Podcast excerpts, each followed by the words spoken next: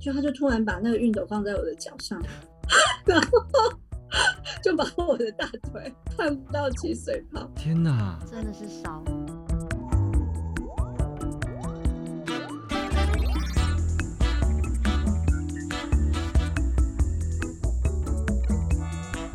大家好，欢迎来到爱情练习生，我是炯炯。我是阿猫，你怎么听起来有点 有点阴沉，好可怕！你还以为这是灵异节目？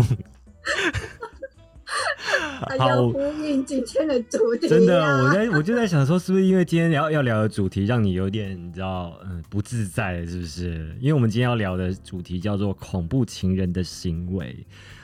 哦，我真的觉得，真的世界上无奇不有，你知道吗？对啊，无奇不有。哎，我觉得，因为在我的周围啊，我是还没有遇过，我有听说过一些恐怖情人的行为，但是我还没有真的遇过到很让我印象深刻的那一种。那我本身自己就是一个神经病，所以我 我应该是会被人家拿去当题材的那种恐怖情人吧，所以我自己是没有什么恐怖情人的经验。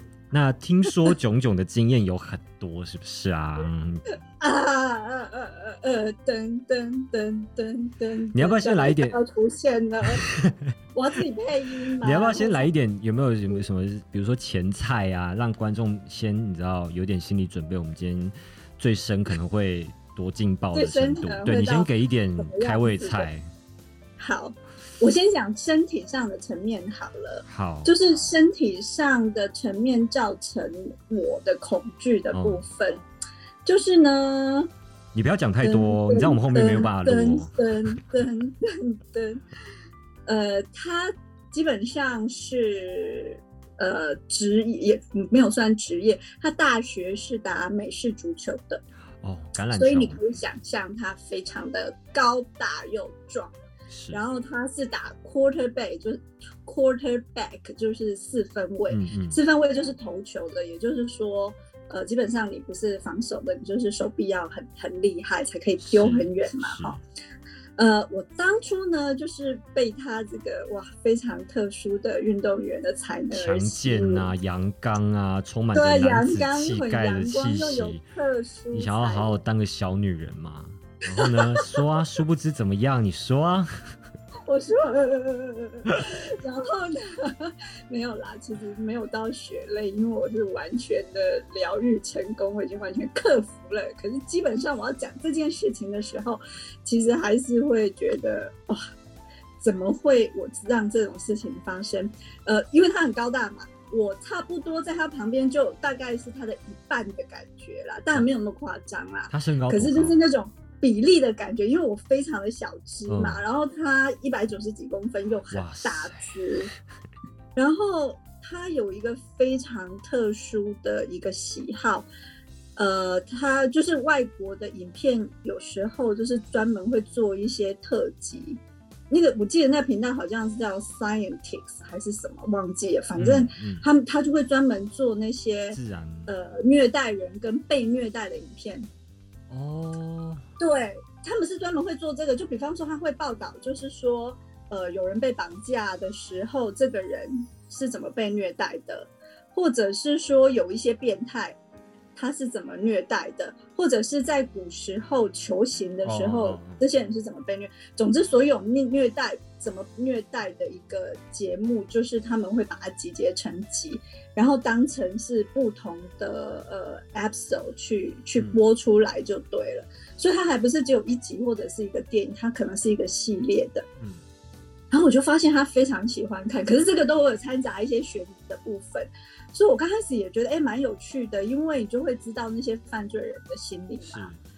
可是后来他居然有一天就把我放在一张椅子上，因为他很高，他就把我推到一张椅子上。然后就是壮士要把我绑起来这样子，然后可是他当然是没有伤害我，可是他就是会，比方说他就是会呃呃，我记得他好像是烧我的脚吧，还是什么，就是让我就是做做一些我觉得不是太舒服又有点恐惧的行为，嗯，然后我当然就会开始一直挣扎、尖叫、挣扎，或者是一直骂他。你说他烧你的脚吗？对对对，然后他还是觉得很好玩，然后你继续跟他在一起。哎，现在才第现在才第二个而已，你 还说我抗压性很低，我我就还没有。你根本不是在谈恋爱啊！哎，你抗压性也太低了吧？哎，不是，他烧你的脚，他烧你的脚，哎，拿火，哎，没有啦，不是，不是啊，不是，不是烧啦，不是，不是，不是，sorry，sorry，不是。你说瘙痒是不是？我想他烧你的脚，然后我很惊讶这件事情不不对吗？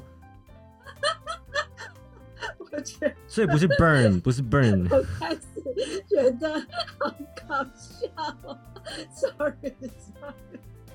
我觉得他是瘙痒，自己应该会蛮有趣。Sorry，对，瘙痒，对，因为英文字只有一个字叫 tickle，所以我就一直在想，哎，中午要怎么说？然后还不知道做什么动作，总之他就是觉得很好玩就对了。然后我就觉得。呼吸困难还是不舒服？其实我都不记得，因为那阵子是嗑药吗？为什么你都不记得？没有，我跟你说，我其实疗愈完之后，我都不会记得那些创伤，你知道吗？因为你其实只有在很痛的时候，你还记得创伤，你才会记得创伤。其实疗愈完之后，其实它就像烟一样的飘走，所以我其实不记得，我只记得他的那些让你感到的行为，其实是有征兆的。那有没有一些，就是你真的觉得他有点太过火了？就是他真的有伤害到你的身体，或者是什么样的？呃，哪一次的可能他做这样的事的时候，你真的觉得这人是神经病吧？我跟你说，就是有一次他真的伤害到我的身体，是我们那时候就一起去那个市场逛街，然后我们就看到一个蒸汽熨斗，可是那蒸汽熨斗的功能是。把衣服挂在那个熨斗上，然后它可以有蒸汽出来，这样烫。蒸汽你就是这样这样烫就好了。然后我我我就觉得啊很好啊，就是有别于传统熨斗，这个很方便。然后我就决定买一个。然后那时候呢，那个示范的人呢，他就说哦，这个也可以，就是。呃，消除那个地毯的尘螨呐，你也可以就是在地上就是这样子，就是烫过之后，那个蒸汽也非常有效。然后他说，而且啊，这个呢，基本上这样子的距离呢，其实你都不会觉得很烫的。他就在那边示范，示范给我们看，说其实这个东西的热度。就是只要不是很靠近，都算是安全的。好，那我们就买买回来，回到家。其实我之前也没有用过这样子的熨斗，我们大家都是我们都是用传统的，我家也是传统的熨斗。然后我们就在那边试，我那时候就在看书，然后他在他就在那边试验，就是那个就是蒸汽那个熨那个地，他在玩就对了，就在玩，就他就突然把那个熨斗放在我的脚上，然后。就把我的大腿看不到起水泡！天哪，真的是烧，真的啊，真的。所以这就烧了啊，真的，他真的就烧你嘞！烧我，真的烧我了啦！对啊，果然有，真是有预知能力哦。他是把你当小笼包，是不是？要拿来蒸，他就是。然后呢，后来我就，后来我就大叫嘛，然后我就哭出来了。然后你知道他的反应是什么吗？他说。没有，他没有傻。他说：“我不知道这个东西会烫伤人。”我觉得你是跟智商有问题的人交往然后没有，我其实后面可以会解释为什么他会有这些行为。然后呢，我那时候就大哭啊。然后他一直觉得我很奇怪，为什么就是只有烫伤而已，还需要大哭？然后我，然后我。我就很生气，又我的很生气是觉得他这些行为根本就是太离谱了，怎么会觉得这样子的东西不会伤让别人受伤？第二个是我真的被烫伤的时候，他居然觉得那就是烫伤而已，我真的不知道他会烫伤人呐。然后后来他当然就匆匆忙忙去买药，然后我们擦完之后，我那天就超级生气，我也不想跟他讲话，然后。我那时候就，其实那时候已经是我们交往较尾声的啦，嗯，所以我就一直觉得，哇，我我本来就很想跟这样子的人分手了，可是我就是真的觉得我应该更要加速分手。可是其实我们在一起很长的一段时间，因为他都没有工作嘛，所以我都是他都是很依赖我在经济上跟很多生活上的，所以我如果一脚把他。踢开，然后他又没有工作的话，他会很可怕。嗯因为我发现他所有的行为都不是因为要伤害我而做的，而是他潜意识就驱动他去做这件事情。嗯那因为我自己有遇过恐怖情人，所以我通常看到一些报道，就是说，呃，听到有谁说被家暴，或是遇到恐怖情人，然后对方去求和。像我的那一位先生是完全没有求和，因为他完全没有意识到这样子的问题，就是他没有意识到他的行为。那有一些人是家暴完后，他会求，就是求他的另外一半原谅他，是他可能还有一点意识到说他之前可能做错了。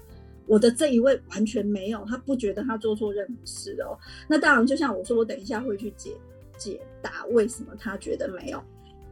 然后我就会去观察，然后我发现呐、就是说遇到恐怖情人的人呐、像我那时候的状态是，其实我我我觉得我不，我那时候就是完全的，因为太想要留住这段感情了，然后我觉得我那时候就是完完全全的不重视自己的价值，只觉得哦，他其实是我第一段恋情，也是唯一的一段恋情的时候，我就会觉得不管怎么样，我不想失去这样子的恋情，所以我相信，如果有练习生或是有人遇到恐怖情人，不愿意跟对方分手，有绝大说有绝大多数的原因都是因为。就是因为笨，对对，就是因为笨。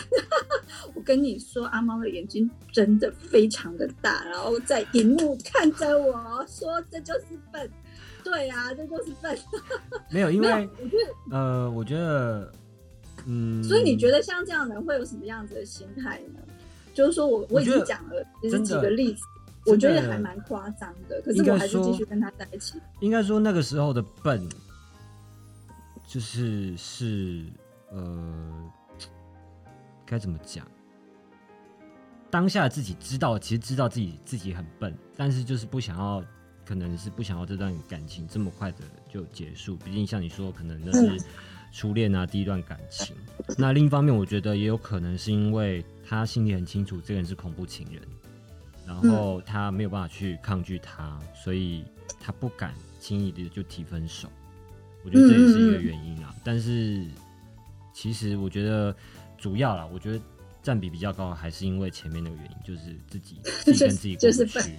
对。对，像你说，你看，你看，你刚刚那个男朋友，你不是说他一百九十几公分，然后又是美式足球的四分卫，然后又高，然后又外国人又帅，你绝对是有嗯很多吸引在外在上很吸引你的点吧？还不错了，后来就不帅了。而且你看他们，而且有一个很大的重点是，他们很早就同居了。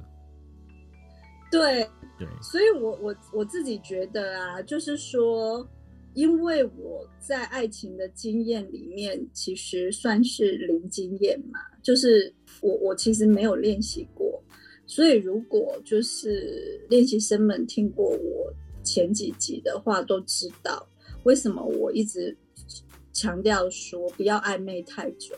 因为我没有练习过，所以我一下就遇到强度这么高的人，我也不知道我要怎么去处理。那我那时候呢，呃，也是因为是第一段恋情，所以我觉得我也很渴望被需要的感觉。我在跟他的关系里，我是 totally 的被需要的，他非常需要我，嗯。所以我也满足了我的操控的欲望。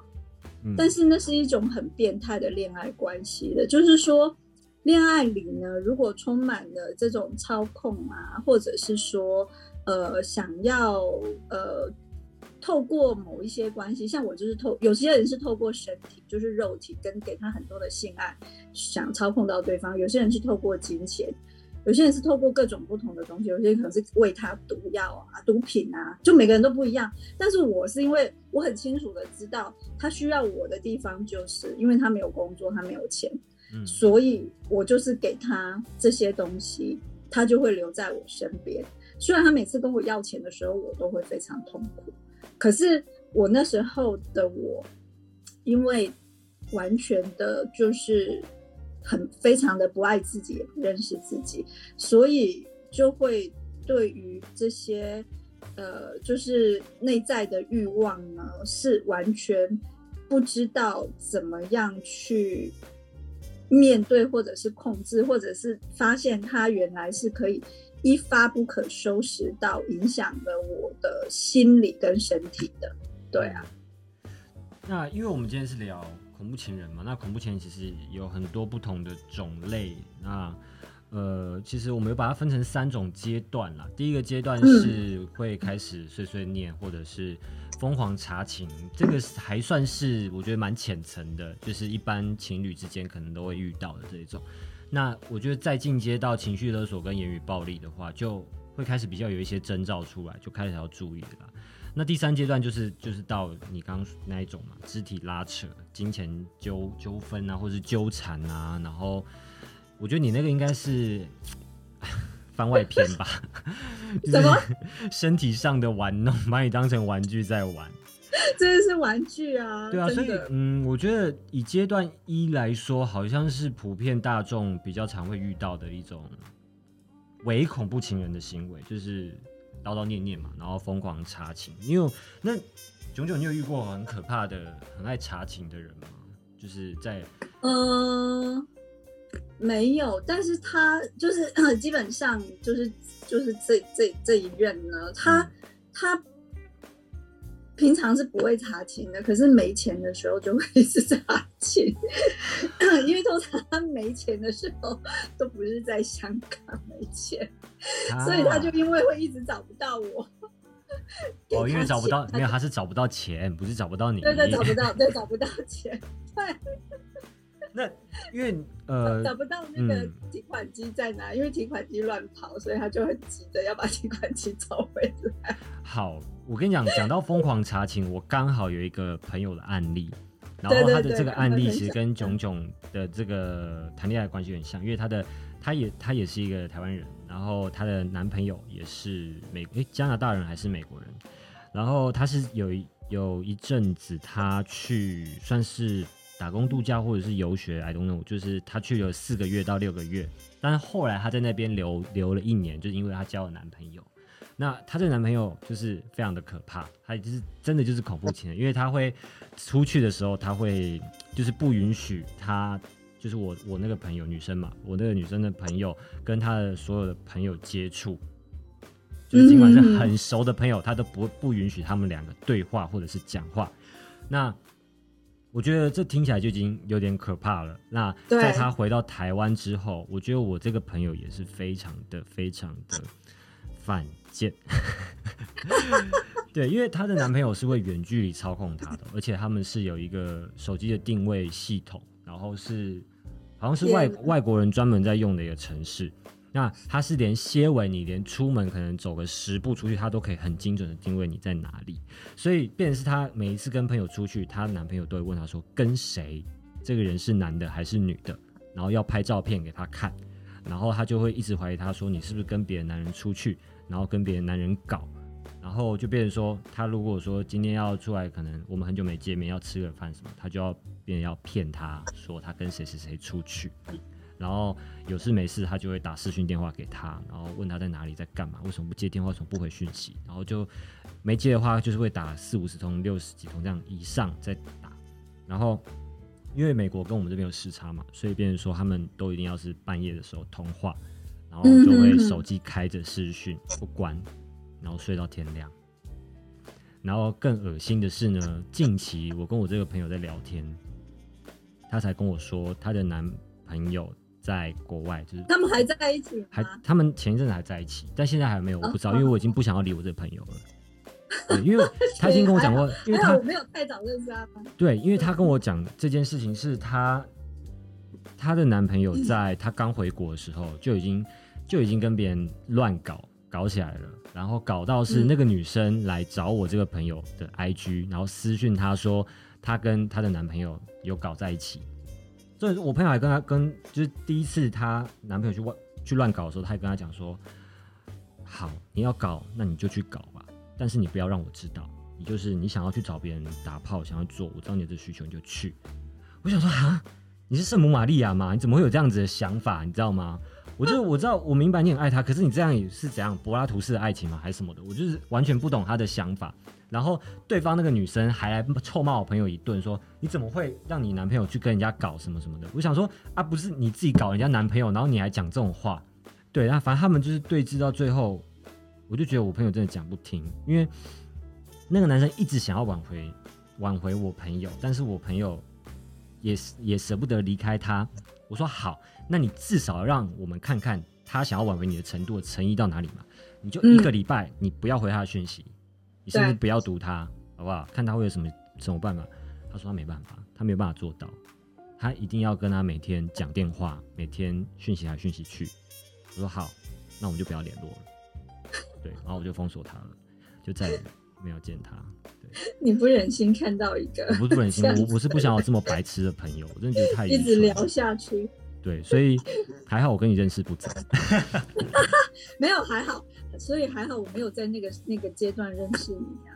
对啊，所以我真的觉得 有时候啦，好不好？听众朋友，哎，练习生们遇到恐怖情人，你自己也有一点责任啊，跟炯炯肯定的啊，跟我那个朋友一样，你们多少好不好？就是都是有一点自讨苦吃的成分在。那我觉得有一些有些时候真的是不要把爱情想的这么伟大，你身边重要的事情还很多，好不好？把你这些心力，把你这些爱人的力量，好不好？去给分散给你周围的一点人，不要去给你这面你面前这个人渣，好不好？对，没有错。而且就是说，我觉得阿猫刚刚说哦，其实就是可能呃，他讲的这个他朋友的例例子啊，就是我们会觉得哦，那可能就是因为他太爱他，可是其实。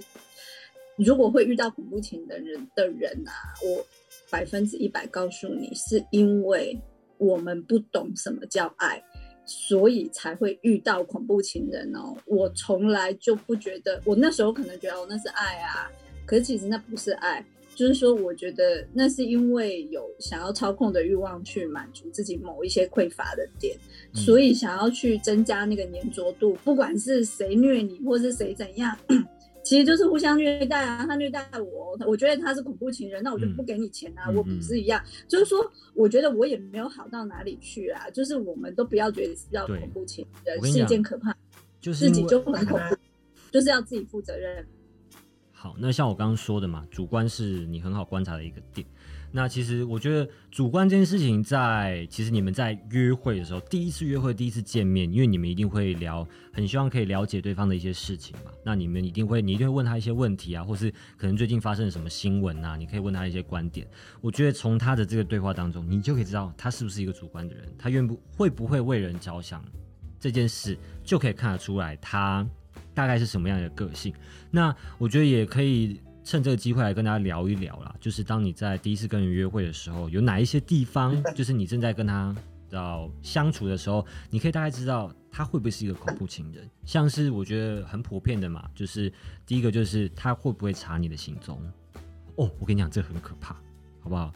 查行踪这件事情呢，我觉得每个人的心底啊，好不好？绝对不可能你。你完全不在乎一你喜欢的人每天去了哪里吗？不可能。但是我觉得你要看他用的方式，对不对？跟他用的口气，对不对？对，因为我觉得查行中当然是大的地雷，但是你要查的让人觉得舒服，让人觉得嗯心甘情愿让你查的话，这是需要一点技巧的。对，所以我觉得如果他是一个很蛮横，想要知道你去哪里的人，你不跟他讲，你就会生气的，他就会生气的话。那我觉得你就要好好考虑一下，你要好好小心一下。再来的话呢，是第二个，就是他会不会控制你？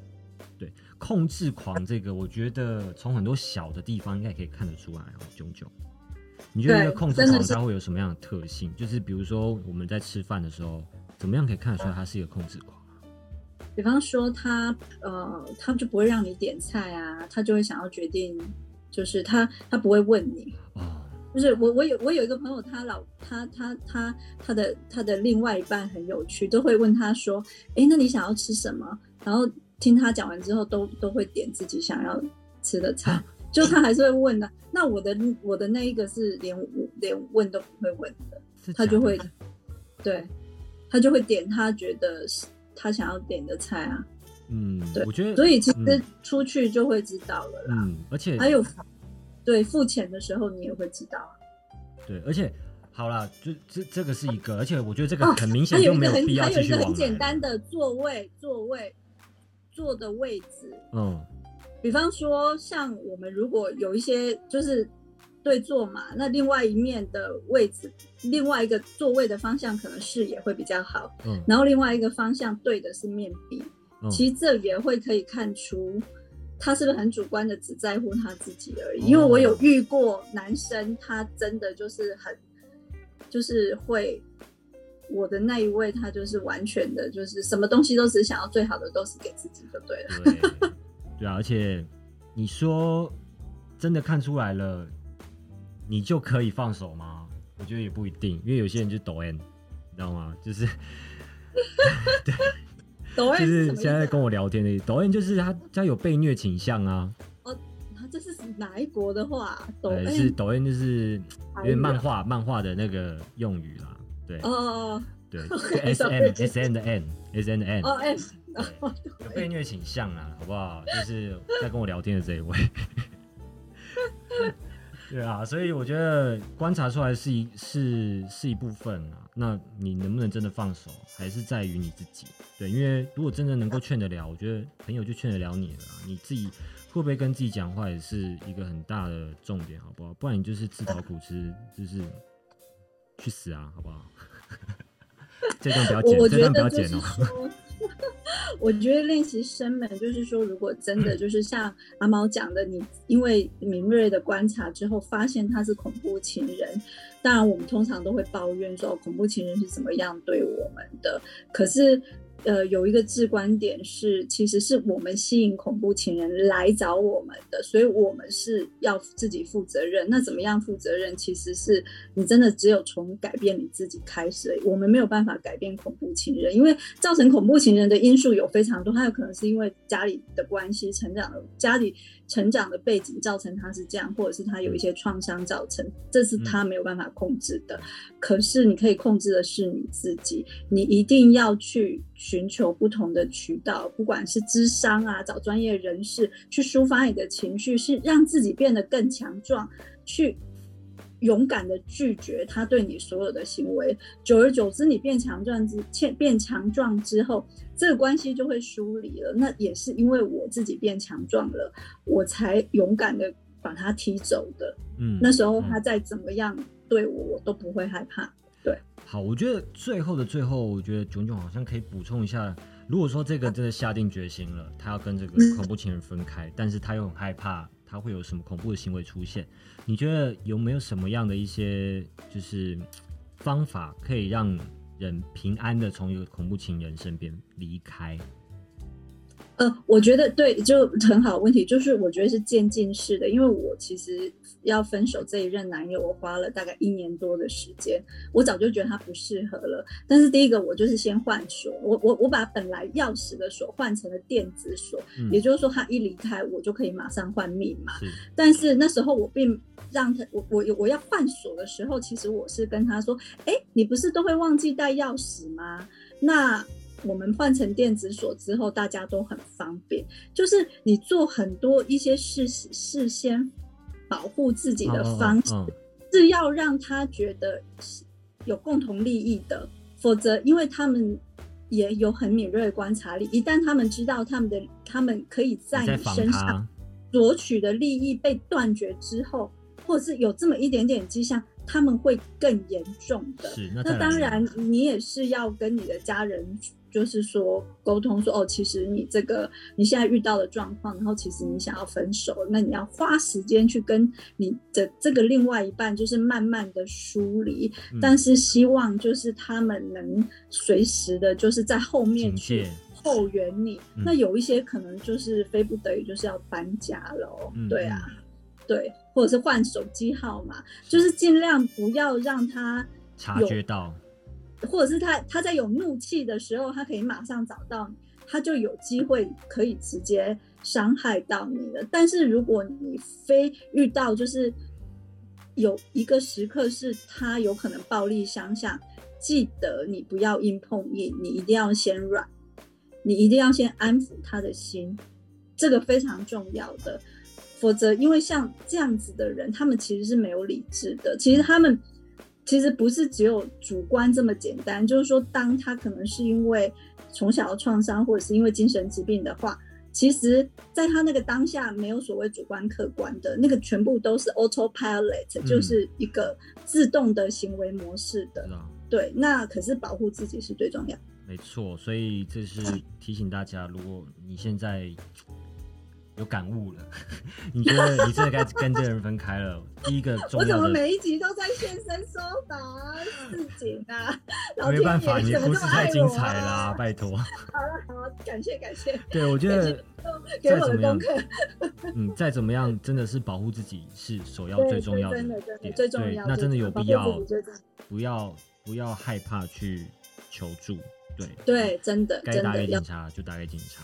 那该求家人帮助就求家人帮助。那我觉得钱的问题都还可以再赚。你就算丢了这间房子，你不住了，东西都给他，你至少回到家人的身边，你都可以好好的保住你自己，知道吗？那今天这个这个题目啊，是有一点沉重啦，对，好不好？我个人是觉得有一点沉。那我觉得还是会做这样的主题，还是因为现在社会上有太多的这种社会案件出现，所以还是希望大家懂得保护自己，给自己一点警惕。那不要傻傻的就被一个人牵着鼻子走，好吗？那如果你有任何的问题，任何想要表达的说法，或者是你有比炯炯还要更精彩的故事，除了被熨斗烫脚以外，还更精彩的故事，你也可以在下面的小盒子留言给我们，好吗？那我们今天的爱情练习生就到这边喽，我们下次见。我是阿猫，我是炯炯，大家下次见，拜拜。